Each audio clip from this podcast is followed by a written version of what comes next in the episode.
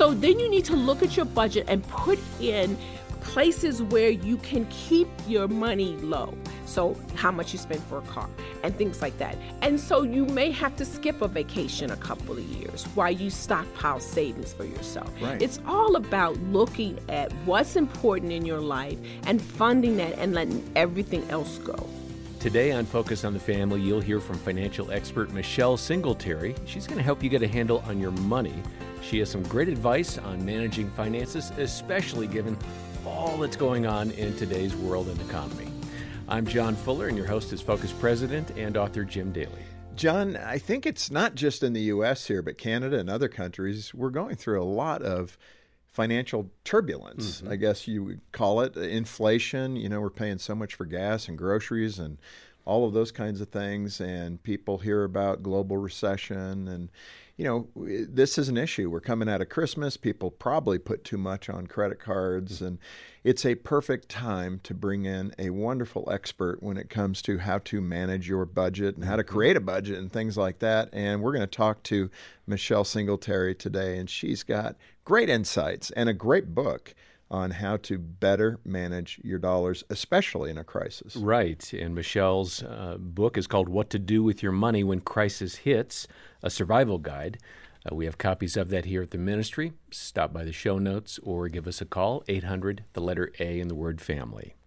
Uh, Michelle Singletary is a financial columnist for the Washington Post. She has a master's degree in business and management, and she's been here before, and she's always a popular guest. Absolutely. Michelle, welcome back. Oh, thank you so much for having me. Yeah, it's so, and you also went to Johns Hopkins, which is quite impressive Did. for that master's degree. That's I amazing. did, We had a board member, Ken, Dr. Ken Fentress. He went there as well, and he uh, he did his PhD in dead languages. Oh, wow. biblical dead languages. And Ken, if you're listening, thank you for doing that. I'm sure it was an incredible journey. Uh, you heard that introduction, Michelle. Uh, there's so much fear. If we watch too much news, I mean, you can go to bed every night, you know, opposite of what Jesus told us, right? Fear not. Yeah. And we could just get filled with fear because of what we see and hear. And we've got to be very cautious, especially in the Christian community. Take, you know, all of this with a grain of salt because we know the author and creator of our lives and our universe. That should give us some comfort, right? He does. That's but, right. But when you're looking at it, um, you know, our our dollars aren't going as far as they used to. I think uh, it's 63% of people are living paycheck to paycheck. And when things go up, that, that's a fear. Um, how do you first address that emotional issue of money? So you know what I tell people to to lean in to um, your especially with your faith, right? Yeah. Because we are taught to be faithful, but um, Scripture also talks to us that faith without works is dead. So you got to look at both parts of it. You want to use your faith, but there are things that you can do so that when we have times of crisis, you have something to fall back on. The problem is um, during good times, we just think it's never going to end. It's always going to be good. God doesn't promise us good times all the time. He just says, We're going to be, I'm going to be there. But when you can, there's some things that you should do that when those times come, you can lean on your faith because you've done all the work. Yeah. So that means saving when you have the money. That means not living above your means, making better financial choices. Um, and that's the kind of thing that both my husband and I teach. We have a program at our church um, in the Maryland area, and that's what we've been preparing people for. And I tell you, right before the pandemic, I was telling people, you know, you got to save, you got to, you know, live more focused people are like, oh, things are going great. And, you know, what are you talking about? And sure enough, here's what hit. Uh, and they weren't prepared. Yeah. And these are people who had the money. You know, there there are different parts of America, right? We've got parts of America where people are just not making enough. They just making below, you know, minimum wage or below. And then there's a good part of America that is doing okay, you know, but then they overspend. And of course, there are people who, no matter what the economy does, they're going to be okay. Yeah. They, they've got a lot of money. It reminds me of that Joseph moment, right? The great story of the Old mm, Testament where Joseph is in Egypt and he's put in charge of everything and he says, okay, we're going to save up. That's right. We need all the grain we can save up for a seven year famine. I love that story. It's a I great story. teach that story. It is because when we teach the story, it's often like from you know prison to palace. You know, we could have teach it that way. I think it's a saving story, Yeah, right? Because when you think about it, his brothers would not have come to see him had it not been his their father saying, "Hey, listen, they got extra up there. We need food." need food. Yeah. Go get that extra." And Joseph's during times of plenty. You know, the scripture says he saved so much that it was overflowing. So he saved even past what they needed. Um, and then they reunited trying to get more. And that story is all about when times are good, mm. you save an abundance, not just for yourself, because I really believe that your savings should be for your family and to help others. Yeah. And that's what he did, because he would have had plenty just for Egypt. But he said, no, I'm going to do more. And I think that's the message of that story, which I just love. You know, Michelle, I hadn't thought of this, but we have so many great donors to focus mm. on the family that write incredible checks. You know, you sit there and go, wow, how can a person do that? I'm just so grateful to them for doing exactly what you're suggesting. The other awesome side of that is the joy in which they do it. You know, some people even put a smiley face on the check, like a half a million dollar check, and they put a smiley face on it Yeah. Because the Lord's blessed him like that. It- It's just so, man, it just is so refreshing to have a good attitude toward giving, whether it's $20, $200, or $200,000. It doesn't really matter. Let me ask you a real general question. In your, in your great book, What to Do with Your Money When Crisis Hits, uh, maybe a general question. What advice do you have for people that are hitting a financial calamity? What, what do they do first other than maybe worry? Yeah, you know, well, worry is a natural thing, but we're not supposed to worry. But can I just be honest? I'm just going to be completely honest. I'm a worrier. I know I shouldn't be. I'm a woman of appreciate that. faith, you know, but it's just how I was raised. My grandmother was a worrier. She passed it on to me. Uh-huh. Um, and so what I try to do is get people to, I don't say don't panic because that's just not where people live. So I said, you know what? It's okay. Ah, like when the stock market is going down, you're just like, ah, but you don't want to act on that panic. And so that's what I say feel what you feel. Because you, you feel you you want to acknowledge the pain that people are going through, mm. and then you can come around and say these are the things that you need to do to get out of this predicament. Yeah. And that's how I sort of approach it. And it's also not a time to wag your finger at people. No. You know, because this financial stuff is really, really tough. Yeah. And it has nothing to do with your intelligence level. I have worked with doctors and lawyers. They and, just spend money. and they just spend money. And accountants. Can you believe it? Accountants. I was at one. church one time and we were we had a little table because we were recruiting for our ministry and a woman came up ahead of her husband with her baby in her arms and she says michelle can you talk to my husband he, he is really bad with money and i said isn't your husband an accountant? And she said, Yeah, that's the problem. He thinks he knows everything. He handles his clients' money perfectly. But our money, he it just it's a disaster. right. And I said that showed me that it has nothing to do with your intelligence level. Sometimes you're overconfident, sometimes the men are a little overconfident. you know? um, and and so you there's a lot that you have to do to put in place for when a crisis hit. And that's really what the book is about. That, you know, we are all it's not a matter of if there is going to be another financial crisis. It's when. Yeah, and that's Right? fair. You mentioned your grandmother, and I do want people to hear that story because uh, it's a beautiful story. It, it's what happens in families, and I experienced that myself. We didn't have grandparents, but I ended up in foster care and other things. But you had your grandmother, which you call Big Mama. Big Mama, So tell us about. Big Mama and what happened and why why you ended up there. Yeah, so when um, there was five of us, my sister was eight, I was four, a sister who was three, and twin brothers just under or two years old.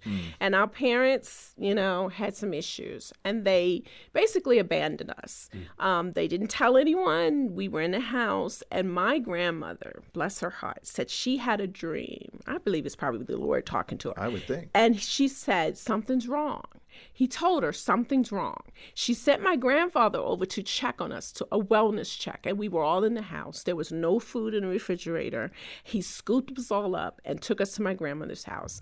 And then, of course, the authorities got involved and they were going to take us to foster care because five grandchildren was a lot for her. Sure. Um, and then she said, You know what? they wanted to split us up.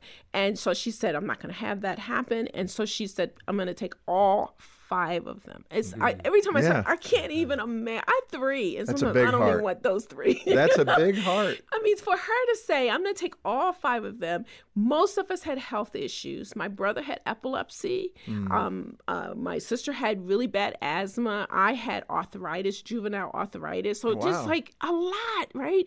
And my grandfather, who was a kind soul, had problems with alcohol. Yep. So he uh, sometimes would come home with his paycheck, sometimes not. Mm-hmm. But no matter what, she paid every single bill on time. No matter what, she paid her mortgage off early. Wow. I mean, she I, the way she managed money was just miraculous, right? Yeah. It was. I think I see where you got it. yeah. No, I, I learned Wow. everything at her feet. I absorbed everything from her. And she's just the best money manager I've ever. I always joke that if she had a penny, Lincoln would scream. you know, and she and the thing that I appreciate about my grandmother that I only just really started talking about because now as a parent of, you know, young adults, I get it. My grandmother never apologized for what she couldn't get us. You know, some parents like, "Oh, I'm so sorry," and they feel guilty. They overspend because they, you know, they give in to all the materialism that is out there. And my grandmother, she said, "We don't have it." And I'm not going to get it, and I'm not going to apologize for that. This is all that I can give you, and you need to be satisfied with that. Well, that's good even having that discussion. You know, That's so right. many times parents will mm. maybe live that way, that frugal way, but they don't explain it. That's right. So the kids don't really have an opportunity to understand it. That's right. They just think they're being deprived, right? That's right. That's Yeah. right. Right. And and you know, and kids will be kids. They they see their friends get stuff. Um, but you're right. She talked us through it all, and I just remember thinking, okay, well, I can't do anything about it. And it's so interesting. I just had a discussion with my adult daughters because I'm I've got this big birthday project coming in the Washington Post in January where I give advice for every decade. And so they're in their 20s, and we are you know we taped a podcast with them. And you know, the children don't ever tell you that they're they've they've listened to all the stuff, right? Right. They just always fussing and rolling their eyes. But when I when we were discussing what it was like growing up under me, who was frugal like my grandmother, um, and I said, "Well, did I scar you?" And they just started laughing. They said, "You know, we didn't like what you were saying, but now we understand." Because Right. I I would have all these phrases that I would use, like if they wanted to go out to a fast food restaurant, it was like, "Do you have fast food money? You know, do you have a job?" You know, and I would like say things. You know, I would say college fund when they wanted to ask for stuff because my husband and I sent all three of them to college with no debt, and so when they would ask for things, we go, "Well, college fund," and they just hated it. But now, because they don't have any debt and they can do things with their money and their life that they wouldn't have been able to do. They said, you know, we now appreciate those conversations, even though they were so annoying. You know? Well, that's good. You got them over that line. I got them over that line. That's pretty impressive. Um, the experience with your grandma helped you, obviously, to be frugal, and that is great. Um, I think you cite a survey in the book that shows 53% of parents use credit cards or loans to pay for non essential items. So, speak to that misuse, I guess you would characterize with credit cards. What, what should we use credit cards for, and what should we not use credit cards for? Well, in America, we have taught Americans to live the American dream on borrowed money. Don't wait to save, just get it now. That's what the nation does. That's too. what the nation Thirty does. trillion. And so we teach them to not wait. And and and if parents are in different situations, maybe they've been divorced, maybe they're single parents, and there's all this guilt of not being able to provide the materialistic things. I'm not talking about food and clothing and shelter, the extra stuff. And I get that. I understand that.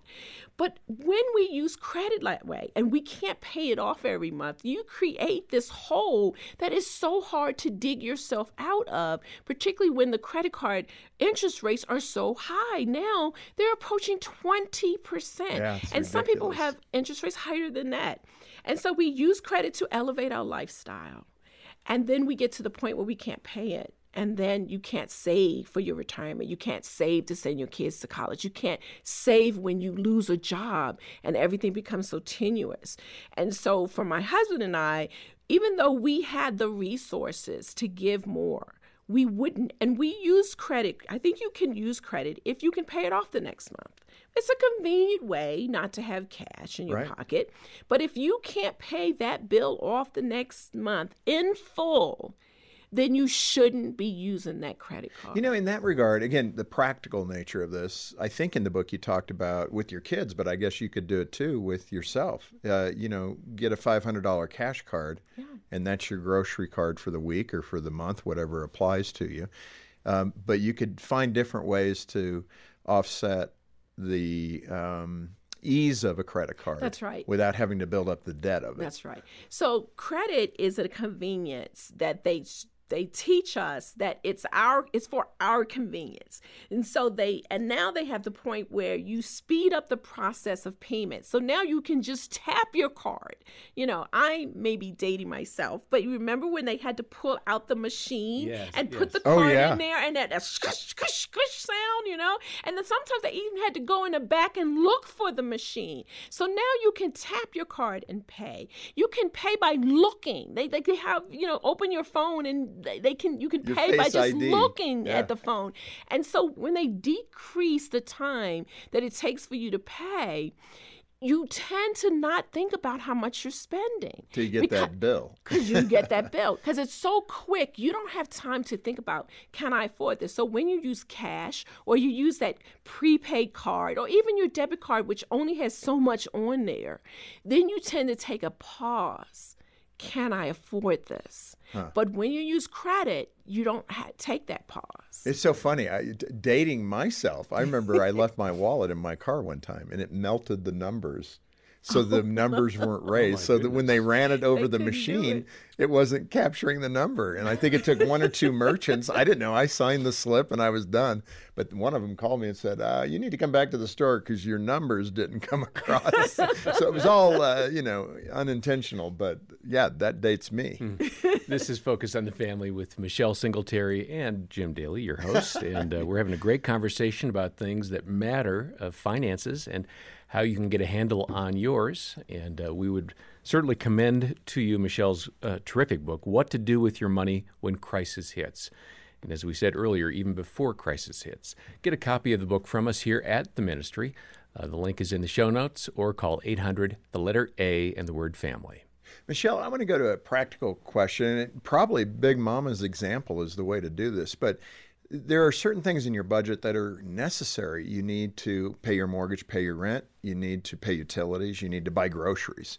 So when you're looking at the must-haves versus the the wants, I mean the wants, we put a lot of st- like a phone is not not a necessity and especially a big plan. So describe for me in those those basic terms if we're really scratching in this economy and prices are going up, what do we focus on to make sure we do have enough budget for the things we need? Right. So the first thing, first is first, is giving. It must be at the top. Huh.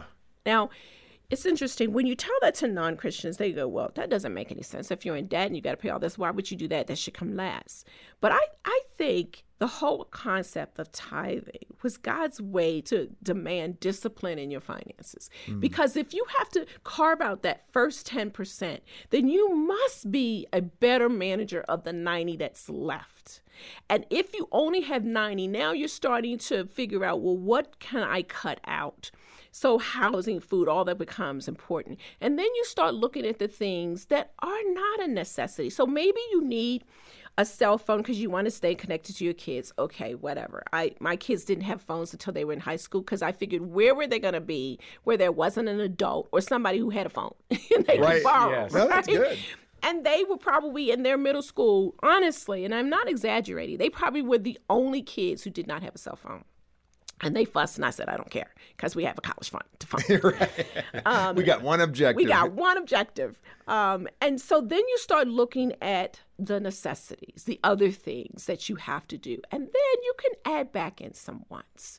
And you will never hear me tell people to not get like that expensive coffee. If that, I'm not a coffee drinker. I like tea, um, you know, less, much less expensive. but if that coffee sets you in the mood for the day, you know, that good cup of java, and you're going into work and you have a sense of calmness, I'm okay with that because that that's something that is important to you. Because you know if you work at a crazy place not here.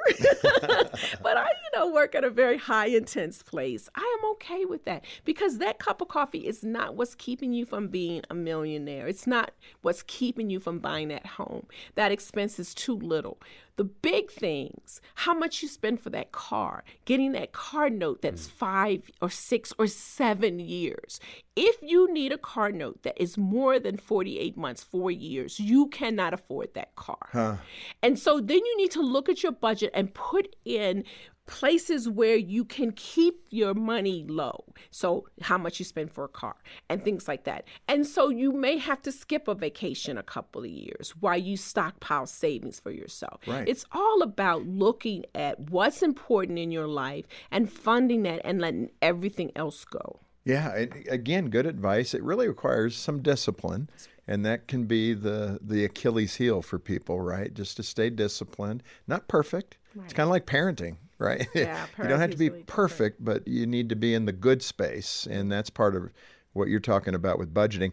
In addition to that, you recommend three areas of triage when people are struggling financially. So let's hit those, and particularly when you're unemployed or underemployed. What mm. were those three? So when I, I got this idea, when you go to the hospital to the emergency room, and I've been there, you know, some kid breaks an arm or something, and you see someone come in and they go ahead of you, and you're thinking, well, wait a minute, I've been sitting here for hours. Where? And so what they're doing is they're triaging who is the most important, life threatening, and so that's what you have to do with your life. So you have to what needs to be taken care of right away emergency fund, life happens fund. That's something I talk about in a book. And then your savings for different things like your daily expenses, and then the long term things like retirement and things like that. So you have to, because you only have a certain amount of money coming in. And that's what you need to do. What is the most important thing that you have to take care of? And then you go to the, the, the daily stuff. And then that's when the wants and the other things come in. And in that regard, that triage, uh, when you have debt, you kind of got to look at it. What's the highest interest? Try to pay that off. That's what I've heard from other financial folks. Do you agree with that? Do you kind of look at it? What's your attack methodology? Hmm. Yeah, I don't agree with that. that that's all right. I'm a little different than a lot of financial experts because they're looking at the math. And it does make more sense. You you line up your debt with the one with the most expensive interest rate works on paper. But we know that what works on paper often doesn't work in practice. Right. And so what I found in the ministry that I run at my church is that when people list their debts from the smallest to the largest, ignoring the interest rate, um, you attack that first debt, get a the win. smallest, you get a win. Yeah. And people feel like, oh, I've now reduced my debt so quickly, I can go to the next one and then the next one. And I've done this year after year. And what I found is that when people get those quick wins, they become more energized to get rid of the debt and they actually get rid of it sooner. And there have been studies that show that that this method small to the largest actually works because it's more psychological. Yeah. Because the, the money issue you know oftentimes people don't have a money issue. They have a management a mental issue right? And my husband and i when we knew that we wanted to have kids one of the things we said is that we don't want them to have the weight of debt because debt limits your choices. Huh. Two of my kids are in professions that don't make a lot of money by our standards, right? One is a therapist, a social worker, the other is a kindergarten teacher, oh, right? Sweet. She's going to earn some good money, but not not the money of a lawyer or doctor might yeah, you earn. You got to manage it. You've got to manage it. Yeah. But my daughter can be a teacher. That is her God gift to be a teacher. She I call her the kid whisperer. Yeah. She'll walk in a room and I don't care how age they all kind of migrate wow. to her. She has that spirit. But what happens when people say they want to be a teacher? What's the first yeah, thing Yeah, we all say, well, you may not be able to make a living doing right. that. But right. my goodness, you wouldn't be sitting here. You wouldn't be sitting here. I wouldn't be sitting here if not for the fact of educators. Sure. Right? Educators push me to do what I do. I remember in, in high school, the high school counselor, there was a, a, full scholarship, and she said, You ought to apply for this. It was a journalism scholarship. And I said, I'm not going to do it. They're not going to give it to me. Who are they? I'm, I'm this little kid who was, was tossed out by her parents, raised by her grandmother. Her grandfather was an alcoholic. They're not going to give this to me. She said,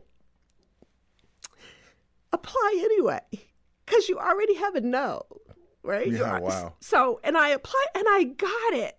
Had it not been for her believing in me before I believed in me, mm, yeah. I wouldn't be sitting in this chair today. So I would not want to deprive my daughter of that career. So I teach her how to handle my husband. I teach her how to handle her money so that she could be a teacher. Or maybe you were gifted to be a bus driver. Maybe you were gifted to be in a career that isn't going to earn what we Americans think is, you know, what you should be earning.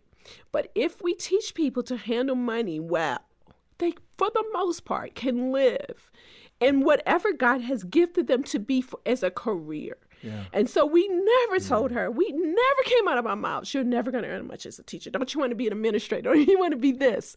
We said, go ahead and be that teacher. And now she calls our children my children. you know? right. And I just love that. Well, and it shows you the power of being free to do the things you're called right. to do that's and right. you're not anchored by the debt that's created because you're living beyond your means and sometimes that's really hard but man you you illustrate such incredible discipline you and your husband and that's what makes it so worthwhile your book what to do with your money when crisis hits I mean, it is a manual on yeah. taking care of this, and it's not impossible. It's not. I love that statement your friend said. You know, you already know no, exactly. so why not try yes? Mm-hmm. I mean, and so getting disciplined and doing the right things, paying debt down, etc. Uh, Michelle, let's come back next time, cover more great tools uh, to manage your money in a way that honors the Lord first and foremost, and then helps position you to be able to give and do the things that God's calling you to do. Can we do that? Yes, of course. Let's do it. And uh, listen, we want to get this book into your hands. If you can participate in ministry and make a monthly gift or a one time gift, we'll send it as our way of saying thank you for being part of the ministry. We don't pay shareholders, there's no profit earned at Focus. So it all goes back into ministry, which is great. If you can't afford it, obviously, we're a Christian ministry, we'll give it to you and we'll get it into your hands and we'll trust others will cover the cost of doing so.